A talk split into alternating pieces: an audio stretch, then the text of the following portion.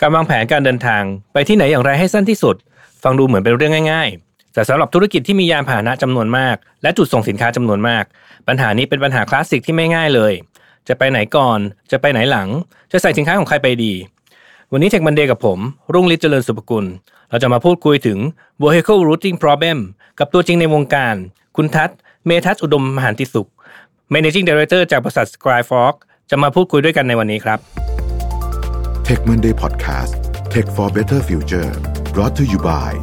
m a c v i Face Plus Plus อุปกรณ์สแกนหน้า 3 มิติ เหมาะสำหรับออฟฟิศเพื่อความสะดวก รวดเร็ว ง่ายต่อการใช้งาน และเพิ่มความปลอดภัยให้องค์กร ด้วยเทคโนโลยี AI สแกนล้ำสมัย สามารถดูรายละเอียดเพิ่มเติมได้ที่ nvk.co.th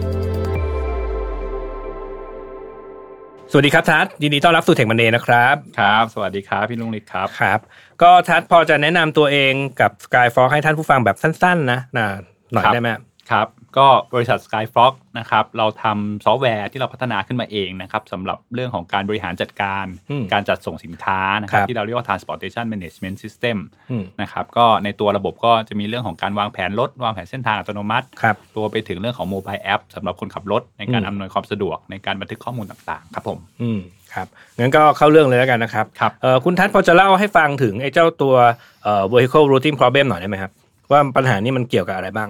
ครับ ก็จริงๆ ตัว vehicle root problem หรือว่าเราเรียกย่อๆ ในวงการว่าเป็น VRP อะนะครับอืมก็จะเป็นปัญหาที่ค่อนข้างยากแล้วก็แก้ไขได้ได้ค่อนข้างลำบากนะครับครับเอ่อจริงๆ โจทย์มันก็คือว่าสมมุติเรามีเรามีออเดอร์หนึ่งพันออเดอร์ที่ต้องไปส่ง แล้วเราครับมีรถอยู่หนึ่งร้อยคัน เราจะจัดออเดอร์ไหนไปกับรถคันไหนไอ้รถที่เอาออเดอร์นั้นไปเนี่ยต้องวิ่งลำดับ sequence ในการส่งอย่างไรอืมเพื่อให้ภาพรวมต้นทุนขององค์กรเนี่ยต่ำที่สุด นะครับครับอันเนี้ยเรียกว่า vehicle routing problem นะครับ ซึ่งเอ่อเนื่องจากว่าถ้าเกิดปัญหาที่มันยากก็คือ เนื่องจากพอจำนวนจุดมันเยอะเนี่ยเอ่อความน่าจะเป็นหรือความเป็นไปได้ในการจัดเส้นทางอะมันจะเยอะเยอะตามเป็นแบบ exponential เลยอืมครับทำใช่ให้โจทย์ตรงเนี้ยมีความค่อนข้าง challenge แล้วก็ซับซ้อนครับ อืมจริง ๆ ถ้าเกิดว่าคนในที่เรียนคอมพิวเตอร์มาเนี่ยไอ้ปัญหานี้น่าจะเป็นปัญหาคลาสสิกอันดับสองปัญหาคลาสสิกอันดับแรกที่คนคุ้นเคยกันน่าจะเป็นเอ่อ traveling salesman Salesman problem อ่าเนาะใช่ครับอืมใช่ครับคือเอาอันนั้นมันก็คือเอา salesman ไปเยี่ยมตามจุดต่างๆใช่แล้วกลับมาที่เดิมใช่แต่พอมาเป็น vehicle routing problem มันจะมีเรื่องคอสของการครับเดินทางเข้ามาเกี่ยวครับใช่ไหมครับ traveling salesman problem จริงๆเอ่อตัว TSP เนี่ยมันจะเน้นแค่อาจจะเป็นเซลแมนคนเดียว แค่อืมวิสิตในแต่ละจุดให้ครบครับอ่าแล้วก็กลับมาที่จุดเดิมอืมแต่ว่าเป็นวิเคราะห์เนี่ยมันอาจจะมีรถหลายคัน ที่อืมมันต้องมีมิติในเรื่องของการแอดไซน์ของขึ้นรถด้วยอืมมีความจุของรถเออใช่ด้วยอืมใช่คใช่รับไหมฮะใช่ครับอ่าถ้าเกิดว่าพูดถึงเรื่องของเส้นทางที่มีเอ่อการเดินทางหรือค่าใช้จ่ายที่สั้นที่สุดเนี่ย วิธีแก้ปัญหาเนี้เราจะหามันได้ยังไงครับ จริง ๆปัญหาเนี่ยก็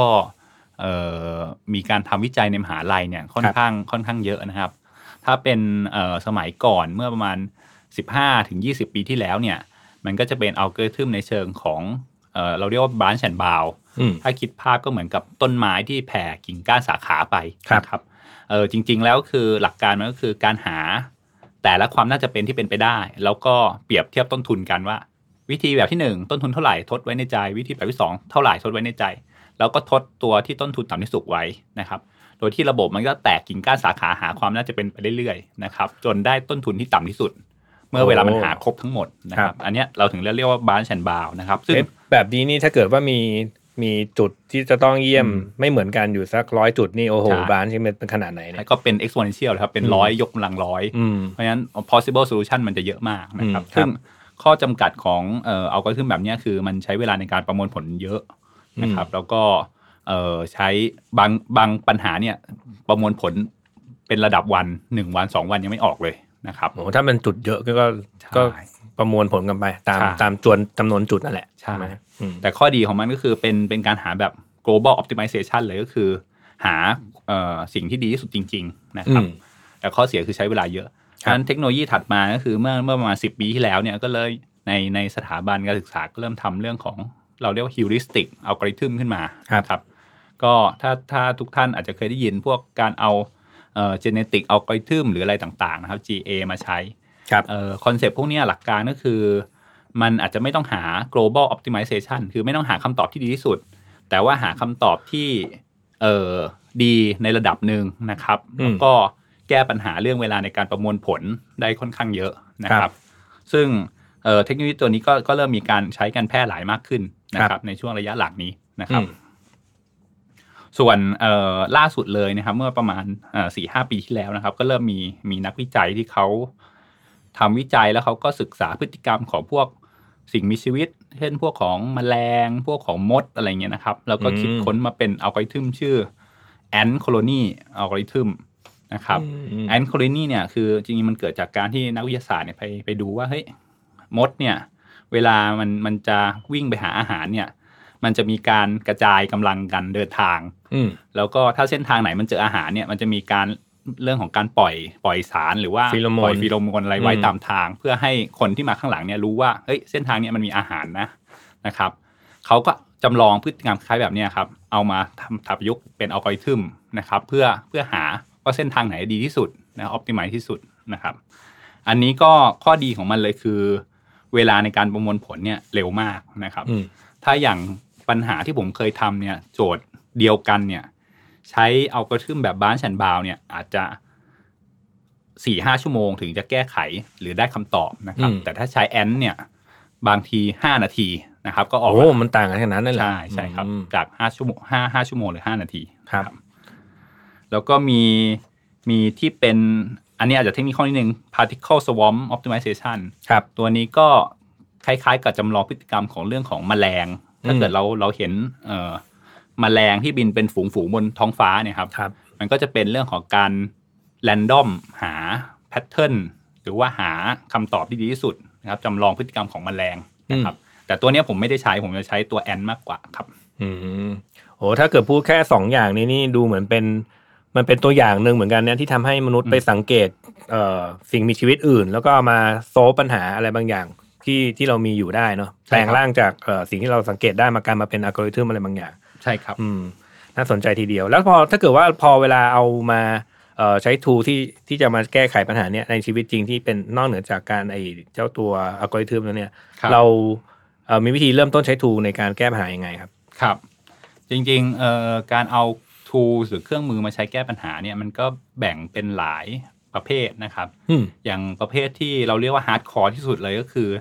การเขียนโค้ดขึ้นมาเอง เขียนอัลกอริทึมขึ้นมาเองนะครับ อันเนี้ยก็อาจจะต้องมี skill เรื่องของการเขียน Python ครับนะครับ การเขียน programming coding นะครับอืมซึ่งอันเนี้ยมันจะนิยมอยู่ในกลุ่มที่เป็น specialist เท่านั้นครับนะครับ พอขยับออกมาหน่อยก็จะเป็นเรื่องของการเอาซอฟต์แวร์ที่เราเรียกว่า optimizer ซอฟต์แวร์มาใช้อืมนะครับ อย่างตัวที่เอ่อผมเคยใช้ก็จะชื่อ Xpress Optimization นะครับอืมตัวเนี้ยคือเราไม่ต้องลงไปถึงการเขียนโปรแกรมเอง แต่เราแค่เขียนเรื่องของแบบจำลองทางคณิตศาสตร์ หรือเราเรียกว่า Math Math Model เนี่ยเข้าไปครับนะครับอืมแล้วก็มันจะมีอัลกอริทึมเนี่ย run ผลลัพธ์ออกมาตาม Math Model ที่เราใส่เข้าไป ก็จะง่ายขึ้นมาระดับหนึ่งอืมนะครับ ก็เข้าถึงได้ง่ายขึ้นครับนะส่วนอีกแบบนึงก็คือเป็นการใช้ซอฟต์แวร์สำเร็จรูปเลยอืมนะครับครับซึ่งการใช้ซอฟต์แวร์สำเร็จรูปเนี่ยก็มีข้อดีคือเรา เราไม่ต้องมี skill อะไรมากเท่าไหร่เลยนะครับครับก็มีมี provider อย่างเช่น h e r Map อืม h e r Map เนี่ยเป็นเป็นเบอร์สองรองจาก Google อะนะครับครับก็ provide เรื่องของ h e r routing นะครับอืมก็สามารถเอ่อหาผลลัพธ์ที่ดีที่สุดอะไรต่างๆ ได้ แต่มันก็จะมีข้อจำกัดของมันว่าอ่าได้สูงสุดไม่เกิน 50ออเดอร์หรืออะไรต่างๆนะคครัรับบหรือเราจะขยับมาเป็นตัวที่เป็น business หน่อยนะครับ ก็ทุกท่านอาจจะเคยได้ยินตัวของ roadnet transportation suite อืมตัวตัว Roadnet เนี่ยก็ทำได้ค่อนข้างเยอะเลยนะครับ แต่ว่า ข้อเสียคือต้องมี budget ประมาณ8หลักขึ้นไป โอ้แปดหลักเลย ใช่อืมระดับ10ล้านขึ้นไปนะครับอืมซึ่งทำให้บริษัทที่เข้าถึงเทคโนโลยีตัวเนี้ยก็จะเป็นเจ้าใหญ่ ๆ เท่านั้นครับเช่นเอ่อน้ำดื่มเอ่อเครื่องดื่ม สีดำอ๋อนะคนั่รับนั่นมัน busi- เอ่อ business จริง ๆ ใช่ เป็น business อืมจริง ๆ เลยอืมที่แบบยอดขายบริษัทต้องประมาณหมื่นกว่าล้าน ถึงจะลงทุนเทคโนโลยีพวกนี้ได้ครับทำให้ระดับ SME อะไรต่างๆ ก็ก็จะเข้าถึงได้ค่อนข้างยากครับนะ ก็อีกตัวหนึ่งที่ที่อันนี้เราทำเองก็คือตัว Skyfrog อืม Skyfrog เราก็มีทีมที่เป็น PhD นะคครัรับบก็ทำเรื่องพวกนี้โดยเฉพาะเลยเอาความรู้จากในรั้วมหาลัยเนี่ยมาทำให้เป็น Product อืมครับแล้วก็ครับเอ่อเรา position ราคาหรือ pricing เนี่ยให้เข้าถึงได้นะครับอืมเพราะฉะนั้นตอนนี้ลูกค้าเราก็มีทั้ง SME มีทั้งบริษัทขนาดกลางครับที่ใช้ตัว Skyfrog Optimization อืมนะครับในการวางแผนครับผม Skyfrog นี่มันเป็นแอปพลิเคชันใช่ไหม ใช่ครับอก็ให้ user เอ่อเปิดแอปพลิเคชันมาใช้ใช่ไหมใช่ใช่มีแบครับบเป็น API ป่ะมีครับมีเชื่อมต่อแบบ API ได้ด้วยโอ้ API ก็มีเนอะเออตอนสมัยหนึ่งผมครับเคยทำงานให้ในครับในอดีตอะครับแล้วก็มีเหมือนของไม่แน่ใจว่าเป็นสตาร์ทอัพหรือเปล่าของครับอเมริกาเนี่ยเขาก็มีครับ API สำหรับการหา root เหมือนกันนะอืมชื่อ Routific อ๋ออมครับครับแต่ว่ามันค่อนข้างจะเฉพาะของต่างประเทศอะครับก็ถ้าเป็นเมืองไทยเราก็ต้องหาคนที่เขาทำเอ่อม local เอ่อครับ แมปแบบแบบเอ่อ Skyfox เนี่ยนะครับอืมนะครับ ทีนี้เอ่อไอ้พวกทฤษฎีทั้งหมดเนี่ย มันครับพูดก็ฟังดูเออเออโอเคอะก็เผินเผินๆนะอันนี้ challenging things ที่มันเกิดขึ้นในประเทศไทย เอากรุงเทพดีกว่าครับคือคิดว่าปัญหาเนี้ยกับการจราจรของกรุงเทพเนี่ย มันท้าทายไหมอืมจริง ๆ กรุงเทพเนี่ยก็เป็นเป็นหนึ่งในเมืองที่ขึ้นชื่ออยู่ละ เรื่องของการอืมจราจรเรื่องของรถติดครับนะครับก็ ถ้าถ้าในภูมิภาคเราก็มีมีกรุงเทพกับเอ่อจาการ์ตานี่แหละนะครับอืมที่ที่โด่งดังมีชื่ออมเสียงเรื่องเรื่องของรถติดครับเพราะฉะนั้นในในโมเดลพวกเนี้ยเอ่อถ้าจะทำให้มัน realistic มันเอาไปใช้จริงได้ practical เนี่ยอืมมันต้องเอาเรื่องของ traffic หรือการจราจรเนี่ยมามาคำนวณในโมเดลด้วยนะครับอืมทีนี้อย่างอย่างอย่างของบริษัทเราเราก็จะใช้เป็น partner กับ Google Map ครับนะครับงั้นข้อมูลว่าจากจุด A ไปจุด B เนี่ย ระยะทางกี่กิโล ใช้เวลาในการเดินทางเท่าไหร่ ตัวเนี้ยเราจะ integrate ข้อมูลมาจาก Google Map อืมนะครับอืมเพราะฉะนั้นเนี่ยความแม่นยำเรื่องของเวลาในการเดินทางเนี่ยมันก็ได้ได้ใกล้เคียงระดับ Google Map ครับอืมอย่างครับเราสังเกตในชีวิตประจำวันเราเนี่ยตอนนี้ Google Map ก็ค่อนข้างใกล้เคียงมากขึ้นเรื่อยๆ ถ้าเทียบกับเมื่อ4ีหปีที่แล้วเนี่ยมันบอกว่า เอ้ย เดินทางจากจุดที่หนึ่งไปจุดที่สองใช้เวลาหนึ่งชั่วโมง อาจจะคลาดเคลื่อนเยอะหน่อยอืมเดี๋ยวเนี้ยพอมันบอกหนึ่งชั่วโมงนี้ก็คือหนึ่งชั่วโมงบวกลบไม่เกินห้านาทีละอ่า ถ้าเป็นถ้าเป็นอ่สภสภาวะการจราจรปกตินะใช่ใช่แต่ถ้าเกิดเป็นสภาวะการจราจรเอ่อไม่ปกติมันบอกหนึ่งชั่วโมงมันก็หนึ่งชั่วโมงอย่างนั้นแหละไปห้าชั่วโมงก็ได้ตัวนี้มันก็พัฒนาค่อยๆพัฒนามากขึ้นเรื่อยมๆดีดีนะครับดีครับจริงๆผม Google ก็พึ่ง Google Map เนี่ยเกือบทุกวันเลยอืมใช่ครับแล้วก็เราเนื่องจากพอมันมีพวกเราเนี่ยใช้งานครั Google บ Map อยู่เนี่ย ก็จะ เราก็จะเป็นหนึ่งใน node ที่ feed ข้อมูล traffic ขึ้นไปให้ Google ด้วยใช่ Google ก็จะทราบว่าเอ้ยเส้นนี้รถติดรถไม่ติดนะเขาก็เอาไปจะปรับปรุงโมเดลเขาแหละใช่อืมใช่ครับใช่ใช่ไหมคครับรับคราวนี้จริง ๆ แล้วเนี่ยไอ้ vehicle routing problem เนี่ย ผมเข้าใจว่าถ้าเป็นถ้าเป็นทฤษฎีถ้าเกิดไปเปิดหนังสือ textbook เนี่ยมันก็จะเป็นเหมือนเป็นกราฟจากจุดหนึ่งเชื่อมกันกับอีกจุดหนึ่งแล้วก็บอกว่าเส้นจากจุดนี้ไปจุดเนี้ยคอสของการเดินทางจากจุดนั้นอะ มัน เป็นราคาเท่าไหร่ถูกไหมครับคราวนี้ก็ไอ้ที่ตอนแรกที่บอกว่าไอ้ branch and bound เนี่ยก็คือเอาคอสทั้งหมดเนี่ยมาดูค่า possibility ทั้งหมดอืมว่าตรงคอสมันเป็นเท่าไหร่ครับคราวนี้เน้นอันนั้นนะมันทางทฤษฎีครับทีนี้ในทางปฏิบัติเนี่ย เราจะหาคอสจากจุดหนึ่งไปอีกจุดหนึ่งเนี่ยอืมเราจะหาคอสนี้ได้ยังไงครับเอ่อโดยปกติ practice ปกติเนี่ยก็คือเราจะอ้างอิงจากข้อมูลจาก map provider ครับนะครับอย่างที่ผมยกตัวอย่างว่าอืมจากจุด A ไปจุด B เนี่ย Google บอกว่าใช้ระยะทาง 10 กิโลเมตรครับนะ10กิโลเมตรก็เป็นเส้นทางตามถนนจริง ๆ นะครับอืมเอ่ออันเนี้ยเป็นเป็น raw data อันที่หนึ่งละอืมแล้วมิติที่2คือเรื่องของเวลา 10 กิโลเมตรเนี่ยอาจจะใช้เวลาขับรถ 15 นาทีอืมนะครับก็จะได้ในช่วงเวลานี้ด้วยเนาะใช่อืมในใช่ช่วงละในช่วงเวลาแต่ละช่วงเวลาก็ใช้เวลาไม่เท่าต่างกันกันใช่อืมใช่แล้วก็มิติที่ 3 ก็คือประเภทของรถครับเราใช้มอเตอร์ไซค์วิ่ง เราใช้รถเก๋งวิ่งแล้วเราใช้รถบรรทุกวิ่งเนี่ยต้นทุนก็ไม่เท่ากันอืมอืมเพใช่ราะฉะนั้นหลักๆเนี่ยพอเรารู้สามมิติคือระยะทาง เวลากับครับประเภทของรถอืมเราก็จะมี Master Data ตัวหนึ่งที่ config ได้ว่า รถมอเตอร์ไซค์เอ่อหนึ่งกิโลเนี่ยเสียค่าน้ำมันหรือ fuel cost ประมาณกี่บาทต่อกิโลอืมเสียค่าคนขับรถอ่ากี่บาทต่อชั่วโมงอืมมีเอ่อการ fix cost ที่เปิดใช้รถมอเตอร์ไซค์อะไรพวกนี้ไหมนะครับอืมนั้นจะมีมี master ของ cost แต่ละรถแต่ละประเภทไว้อืมนะครับ การหาต้นทุนก็คือเราได้ข้อมูลจาก Map Provider มาอืมเราก็มาเข้า config ใน master ตัวนี้ แล้วก็ตีออกมาเป็นต้นทุนนะครับจากจุดหนึ่งไปจุดที่สองครับ ก็เรียกว่าจริง ๆ จริง ๆ ถ้าเกิดว่าเริ่มต้นจากศูนย์ก็อาจจะยังไม่รู้หรอกแต่ถ้าเกิดว่าพอลอง record จริงครับเราก็จะเริ่มร่นรู้ความเอ่อรู้ cost จริง ๆ แล้วว่ามันใช่เป็นประมาณเท่าไหร่ใช่อันนี้ก็ไปดูหาค่าเฉลี่ยจากจำนวนเอ่อใช่ vehicle หรือว่ายานพาหนะของเราทั้งหมดดูว่ามันเป็นเท่าไหร่ใช่ไหมใช่ครับหเรารือก็จะได้บางบริษัทค่าส่วนใหญ่ก็อาจจะเริ่มที่ใช้ best practice ของเราอืมที่เราทดลองจากเจ้าอื่นมาละอย่างเช่นรถปิกอัพเนี่ย ค่าเฉลี่ยของน้ำมันอาจจะอยู่ประมาณ 4 บาทต่อกิโลอ๋อเขาก็โอคตั้งต้นด้วยเลขอืมสี่ก่อนอืมแล้วหลังจากนั้นพอเขาใช้จริงแล้วมันมีปรับเปลี่ยนอะไรเขาก็ค่อยมาอัปเดตในมาสเตอร์ตัวนี้เอาอ๋อครับโอเค ก็ดีกว่าที่จะไปตั้งต้นจากศูนย์คือใช่ไม่รู้อะไรเลย ก็รู้ใช่จากอะไรบางอย่างที่เรารู้อยู่แล้วครับถูกไหมฮะใช่ครับ แล้วถ้าเกิดว่าพอโอเค พอหาคอสได้ก็ผ่านกระบวนการอัลกอริทึมอะไรบางอย่าง เพื่อทำให้รู้ว่าเอ่อจะ optimize รูทแบบไหนดีก็นั้นก็ไปให้ไปให้โค้ดเป็นคนทำงานไปแล้วกันครับ คิดว่าจริง ๆ เท่านี้ก็น่าจะทำให้เอ่อมันเป็นจุดเริ่มต้นเนาะในการแก้ไขปัญหา vertical routing problem เนี่ยครับอืมแต่จริงๆปัญหาเนี้มันเป็นปัญหาคลาสสิกอยู่เหมือนกันนะเพราะว่ามันเกิดขึ้นมาตั้งนานแล้วครับแล้วก็ดูเหมือนก็จะพยมีทุกคนพยายามจะหาแก้ไขปัญหาเนี้ยครับแต่ถ้าเกิดว่าในอนาคตเนี่ย เราจะคิดว่าเราจะต้องอยู่กับปัญหานี้ต่อไปไหมครับ คุณทัศน์คิดว่ามันจะมีเทคโนโลยีตัวไหนที่จะมามีบทบาทในการแก้ปัญหาอันนี้มากกว่าวิธีที่เราทำอยู่ไหมครับ จริง ๆ ตัว vehicle route planning หรือ VRP เนี่ย เออปัจจุบันถ้าถ้าเป็นเคสปกติเนี่ยครับเออก็เริ่มมี solution ที่ค่อนข้างแพร่หลายละแต่จริงๆ การทำงานในประเทศไทยเนี่ยอืมมันมีคอนเ r รนเฉพาะค่อนข้างเยอะอืมเออผมยกตัวอย่างอย่างที่เราไปเจอมาเนี่ย มีเรื่องเวลานัดหมายกับกับลูกค้าด้วยโอ้ว่าเฮ้ยเจ้าเนี้ยต้องไปส่งแค่ช่วงเช้าเท่านั้น นัดไว้อ๋อเก้าโมงใช่ถึงเที่ยงอืมอ่าอย่างเงี้ยสูตรพิเศษของของการทำธุรกิจที่ไม่รู้มามาจากไหนครับใช่ใช่มีเวลานัดหมายอืมแล้วก็สองคือ บางบางเคสอาจจะต้องเอ่อมีเรื่อง skill ของคนขับรถด้วย อืมอย่างเช่น บริษัทส่งเครื่องใช้ไฟฟ้าเนี่ยครับ คือไม่ใช่ว่าไปส่งเสร็จแล้วเสร็จ อืม ไปส่งเสร็จแล้วมันต้องติดตั้งอืมแต่สมมติผมเป็นเป็นช่างที่ช่าติงดตั้งแอร์แอร์ได้อืม อ่าพี่ลุงนิดอาจจะเป็นช่างที่ติดตั้งเครื่องซักผ้าได้ อืมเพราะฉะนั้นงานมันไม่ใช่ออ t ติ i z e ให้ใครก็ได้อืม หมายความว่า op- ต้องออ t ติ i z e ให้ตรงกับสกิลของสกิลของคนที่ไปช่างใช่อืม แล้วก็มี challenge อย่างเช่น ช่างหนึ่งคนอาจจะมีได้หลาย skill อีกอืมนะครับอะไรต่างๆนะครับ หรืออาจจะเป็นคอนเ r รนที่คัสตอมไมซ์เฉพาะไทยเลยอย่างเช่น สินค้าบางประเภทเนี่ยครับอย่างเช่นตู้เย็นหรือว่า rack ของตู้เซิร์ฟเวอร์อย่างเงี้ยครับครับมันส่งแนวนอนไม่ได้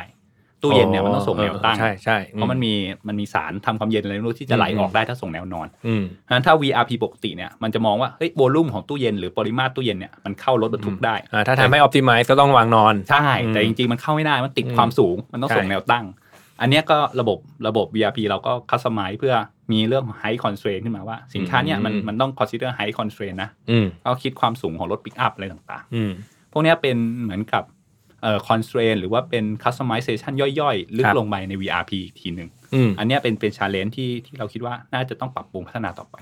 อืมอีกอันหนึ่งที่ที่ยังยังยัง overcome หรือว่ายังหา solution ไม่ได้คือเรื่องของ truck ban ในกรุงเทพเนี่ยมีกฎหมายว่า รถใหญ่รถสิบล้อเนี่ยนะครับ วิ่งได้สิบโมงขึ้นไปอะไรอย่างนี้ใช่ไหมใช่อืมห้ามเข้ามาในเขตกรุงเทพชั้นในช่วงเวลากลางวัน โอ้คอน another constraint คืออ วิ่งคำนวณรูทอยู่เฮ้ยเดี๋ยวก่อนเฮ้ยมันต้องถึงจุดนี้ก่อนสิบโมงนะอีกใช่ไหมะรอย่างเงี้ยใช่อืมพอสิบโมงปุ๊บห้ามห้ามเข้าไปในกรุงเทพชั้นในล่าอะไรเงี้ยครับอืมอันเนี้ยแม้แต่ map provider เองก็ยังไม่มีข้อมูลว่าถนนเส้นไหนห้ามรถประเภทไหนวิ่งกี่โมงอืนะครับมก็เลยอืมเป็น challenge ที่เราพยายามเก็บ Data อยู่ว่า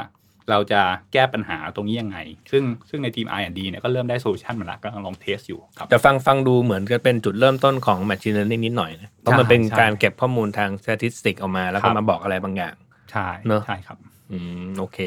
ก็น่าจะพอพอพอทำความเข้าใจได้ว่าไอ้ vehicle routing problem มันเป็นมายังไงนะครับครับก็น่าจะครบถ้วนละอืมครับก่อนจะจากการนี่คุณทัศน์มีอะไรอยากจะฝากให้ท่านผู้ฟังไหมครับ ก็จริง ๆ ของของเราก็คงคงฝากบริษัท Skyfrog ไว้แล้วกันนะครับ ของเราก็เป็นบริษัทคนไทยนะครับ ใช้ทีมโปรแกรมเมอร์นะครับ ใช้ทีม PhD คนไทยทั้งหมดอืมนะครับแล้วก็พยายามจะทำ solution เอ่อเรื่องของ transportation management system เนี่ยให้เอ่อเข้าถึงทุกคนได้โดยที่ราคาเนี่ยเอ่อ affordable แล้วก็มีประสิทธิภาพ ใกล้เคียงกับซอฟต์แวร์ที่ที่ระดับแบบหลายหลายสิบล้านอืมนะครับครับ ซึ่งซึ่ง Skyfrog ตอนนี้เราก็มีลูกค้ามากกว่า 100 องค์กรละนะครับอืมทั้งในแล้วก็ต่างประเทศนะครับเช่นเวียดนาม ฟิลิปปินส์อินโดนีเซียครับนะก็ท่านใดสนใจก็ก็ลอง search Google คำว่า Skyfrog ดูก็ได้ครับ S K Y F R O G ครับโอ้ถ้ามีลูกค้าต่างประเทศก็แสดงว่าไปรู้ไอ้map เอ่อเข้าใจภูมิภาคของต่างประเทศแล้วสิ ใช่ไหมใช่เนื่องเนื่องจากอย่างที่ผมเรียนพี่ลุงฤทธิ์ว่าเราใช้ Google Map ครับ Google Map เนี่ยมันมัน provide ทั่วโลกอยู่ละนะครับอ่าอืม เราก็เราดึง data จากเขามาก็ได้ data จากต่างประเทศด้วยอืมนะครับครับแต่แต่ค่า license ก็ค่อนข้างแพงแพงจ่ายแพงแพงจ่าย Google อยู่ปีละล้านนะครับโอ้โหคิดจะทำเองนี่คือเลิกดีกว่าครับจ่าย Skyfrog ดีกว่าง่ายดีสครับนับสนุนคนไทยนะขอบพระคุณครับครับ โอเค ถ้างั้นก็ขอบคุณทุกท่านที่ติดตามนะครับ แล้วก็จนกว่าจะพบกันใหม่ สวัสดีครับ ครับ สวัสดีครับ ธุรกิจอีคอมเมิร์ซเป็นธุรกิจที่เราจำเป็นต้องเข้าใจลูกค้าให้มากที่สุด นี่เป็นเหตุผลที่ผมพัฒนา 198 beauty com เพื่อทำให้ลูกค้าของเราได้สิ่งที่ตัวเขาต้องการจริง ๆ เราอยากจะช่วยให้ลูกค้าเลือกผลิตภัณฑ์ที่เหมาะสมกับตัวเขาเอง ด้วยการใช้ Data และความเชี่ยวชาญในตลาด Health and Beauty ของเรา แต่ทีมเรายังต้องการคนมาช่วยในการพัฒนาสิ่งใหม่ๆ ไปด้วยกัน ถ้าคุณเป็นนักพัฒนาที่สนใจโลกของอีคอมเมิร์ซแล้วแล้วก็ ผมกำลังมองหา Mobile Developer ทั้ง iOS และ Android Full Stack Developer E-commerce Data Scientist แล้วมาร่วมงานกันนะครับ Tech Monday Podcast Presented by NVK